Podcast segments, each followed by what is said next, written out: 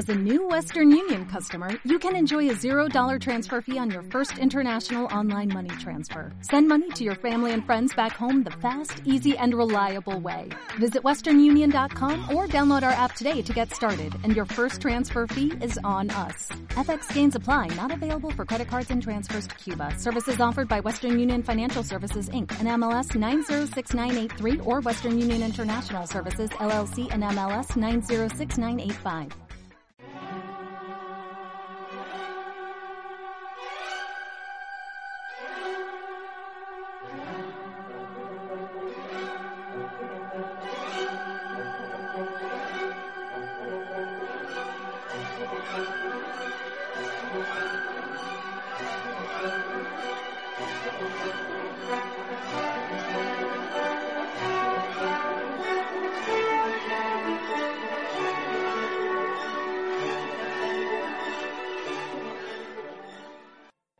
A continuación, Geopolítica Iberoamericana y del Caribe, por Abajo Cadenas Radio. Muy buenas tardes a todos los presentes en Venezuela Heroica, que se transmite por Abajo Cadenas Radio.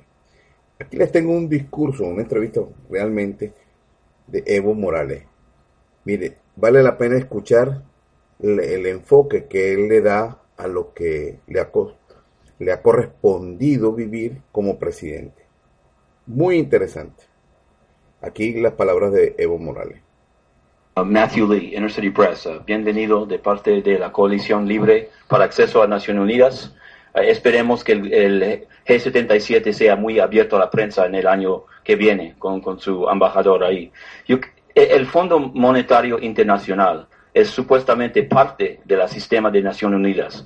Entonces, quería saber qué puede hacer el grupo de, de los 77 para reformarlo o, o, cambiarlo. También aquí adentro de Naciones Unidas hay dos días algunos trabajadores recibieron cartas que dándole noticia de terminar el trabajo, es, es decir, el desempleo para ellos. Eso fue el, el presupuesto que se, se, hizo un acuerdo en, en, diciembre.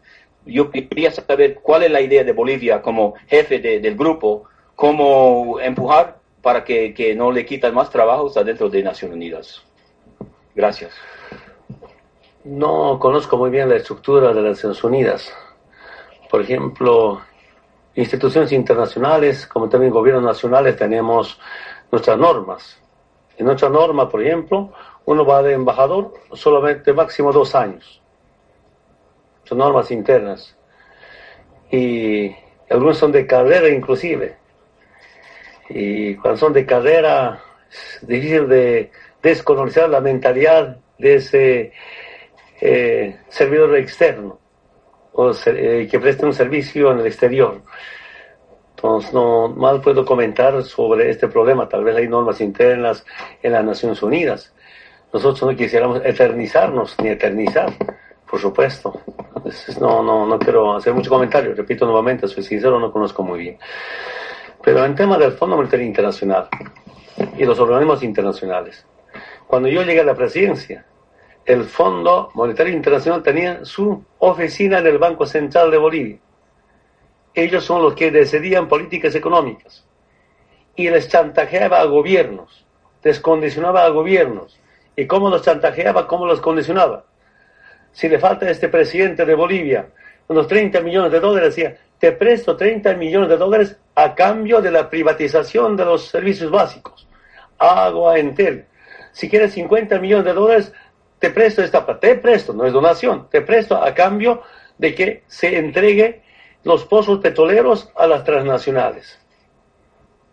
Si quieres saber, estaba revisando un dato, creo que es de 41 millones de dólares. Si quieres, necesitas 40 millones de dólares a cambio de la privatización de nuestras refinerías y privatizaron. El último gobierno de Carlos de Mesa, me acuerdo muy bien, este, no tenía plata había pedido plata de los países europeos para pagar sueldos y les negaron. Y finalmente se acercó al embajador de Estados Unidos, el 2003-4. Y el embajador de Estados Unidos dijo, sí, te presto plata, pero a condición de que usted haga aprobar en el Congreso la inmunidad para los funcionarios de Estados Unidos en Bolivia. ¿Se imagina? Ahora, ahora no es que, no, no es, no es, eh, eh, no decide políticas económicas el Fondo Monetario Internacional. Nuestro vicepresidente decía, antes, ¿quién manejaba la economía nacional? Los Chicago Boys. Ahora son bolivianos boys el que maneja la economía nacional. Algunos dicen Chuquiago Boys, ya no, Chicago. Chuquiago es el Departamento de la Paz. Fuera, Fondo Monetario Internacional de las oficinas del Banco Central de Bolivia. Antes, políticamente, ¿quién decidía? El embajador de Estados Unidos, los comandantes de la policía, los comandantes de las Fuerzas Armadas, los ministros de la área política tenían que tener aval de la Embajada de Estados Unidos para ser ministro o comandantes. Ahora algunos militares, algunos policías piden aval de los movimientos sociales. Bien, no me molesto, está muy bien, es el pueblo, ya no es el imperio. Eh, quiero contarles, cuando ya he sido presidente electo, el 2005, me invitaron personeros del Banco Mundial, del Fondo Monetario Internacional. Yo no tenía espacio, lugar para atenderlas. Recibían café, un lugar de, donde se toma café. Entiendo que ahí, eh, a pulsarme, que harán ustedes? Un poco insinuaban someterme y aquí yo me ruegue, que me preste plata, que me regale plata. Yo dije, aquí nosotros vamos a decidir nuestras políticas económicas.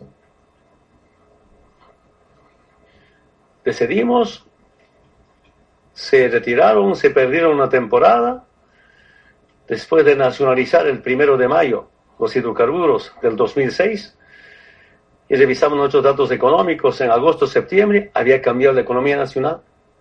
De verdad, yo no soy profesional, no soy experto en finanzas, pero cuando con nuestro vicepresidente Álvaro revisamos, te sobra plata.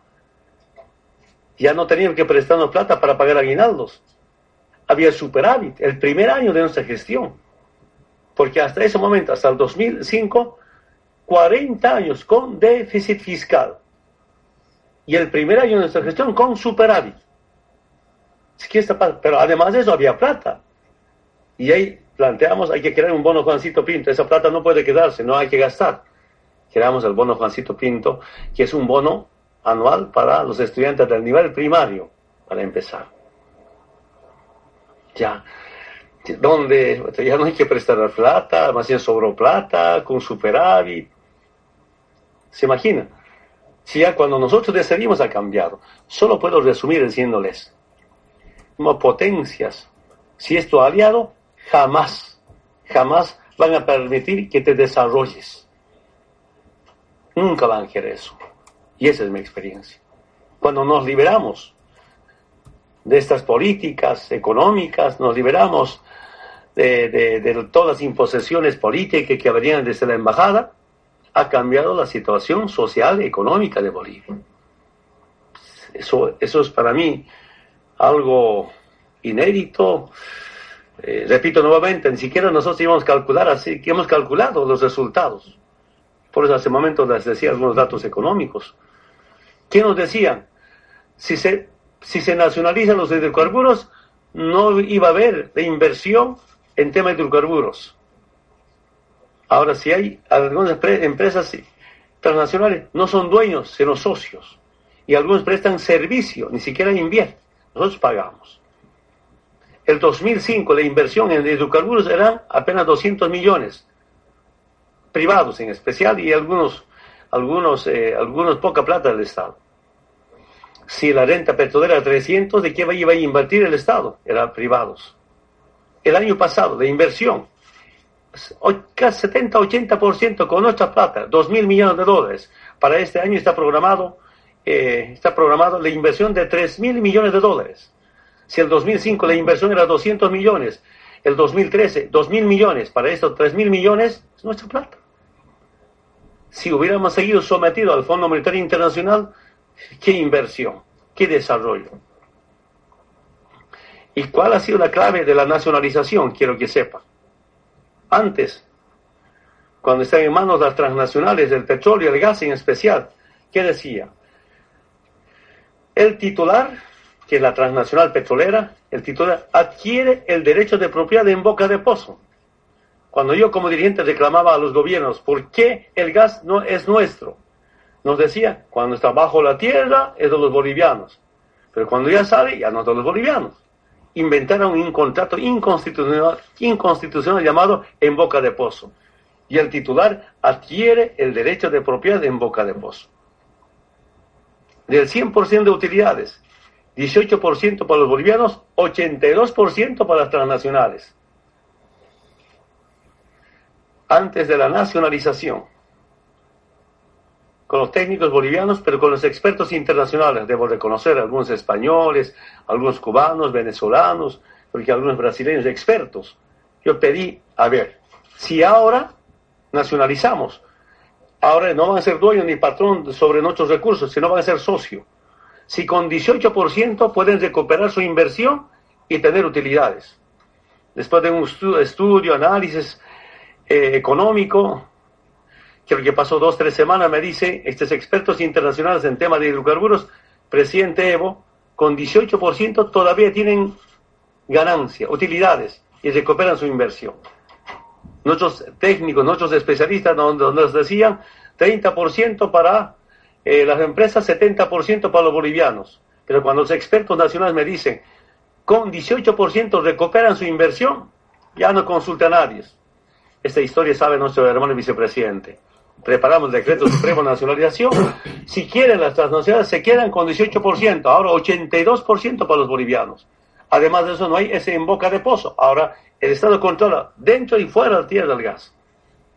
Eso hecho, hermanas y hermanos periodistas, ha hecho cambiar la economía nacional. Mm, totalmente ha hecho cambiar. ¿No? Y falso que lo diga que no habría inversión, creo que era otra forma de amedrentamiento, chantaje al pueblo mediante las llamadas, que no va a haber inversión, que no va a haber, eh, em, que no, no van a estar los petroleros. En este momento, los dos, tres, pero la mayor parte de las empresas prestan servicio y no son socios. Petrobras, Repsol sigue siendo socios. Es, es, es, nuestra experiencia. Repito, no, soy experto, pero obligado a entender, saber cómo mejorar nuestra economía. Hasta aquí las palabras de Evo Morales, muy interesante, la forma en que muy sencillamente resolvieron el problema económico o del ingreso, la, la solvencia del Estado. Ustedes saben, bueno, es bien sabido que la mayoría de las naciones del mundo, la tendencia es tenerlas hipotecadas con el Fondo Monetario Internacional. ¿Para qué? Para que los bancos tengan un ingreso fijo del trabajo de los habitantes de esa nación. ¿Por qué? Porque los préstamos que le dan se vuelven aire. Nada. Pero las naciones siguen con el préstamo, pagando intereses. Imagínense usted, todas las naciones del mundo pagando intereses a unos cuantos bancos el negocio, el negocio del siglo. Porque nunca el capital es, posible pagarlo por los montos tan enormes de los préstamos. Y si controlan la economía, es decir, controlan toda la industria interna, toda la riqueza del país, difícilmente pueden recibir ingresos los estados para poder solventar sus deudas con la banca internacional. Por supuesto, adornada o, o digamos, planteada de una forma en que parece una ayuda económica, porque los, los intereses del Fondo Monetario Internacional son menores que de la banca privada directamente, pero igual son muy onerosos para los estados. Aquí está el ejemplo claro de por qué hay tantas naciones hipotecadas con la banca internacional y la razón por la cual eso ocurre para mantener a los estados sometidos al verdadero poder en el mundo. La banca internacional y las grandes corporaciones que son las que usufructan la riqueza de las naciones. Bueno, hasta aquí mis palabras con respecto a este tema.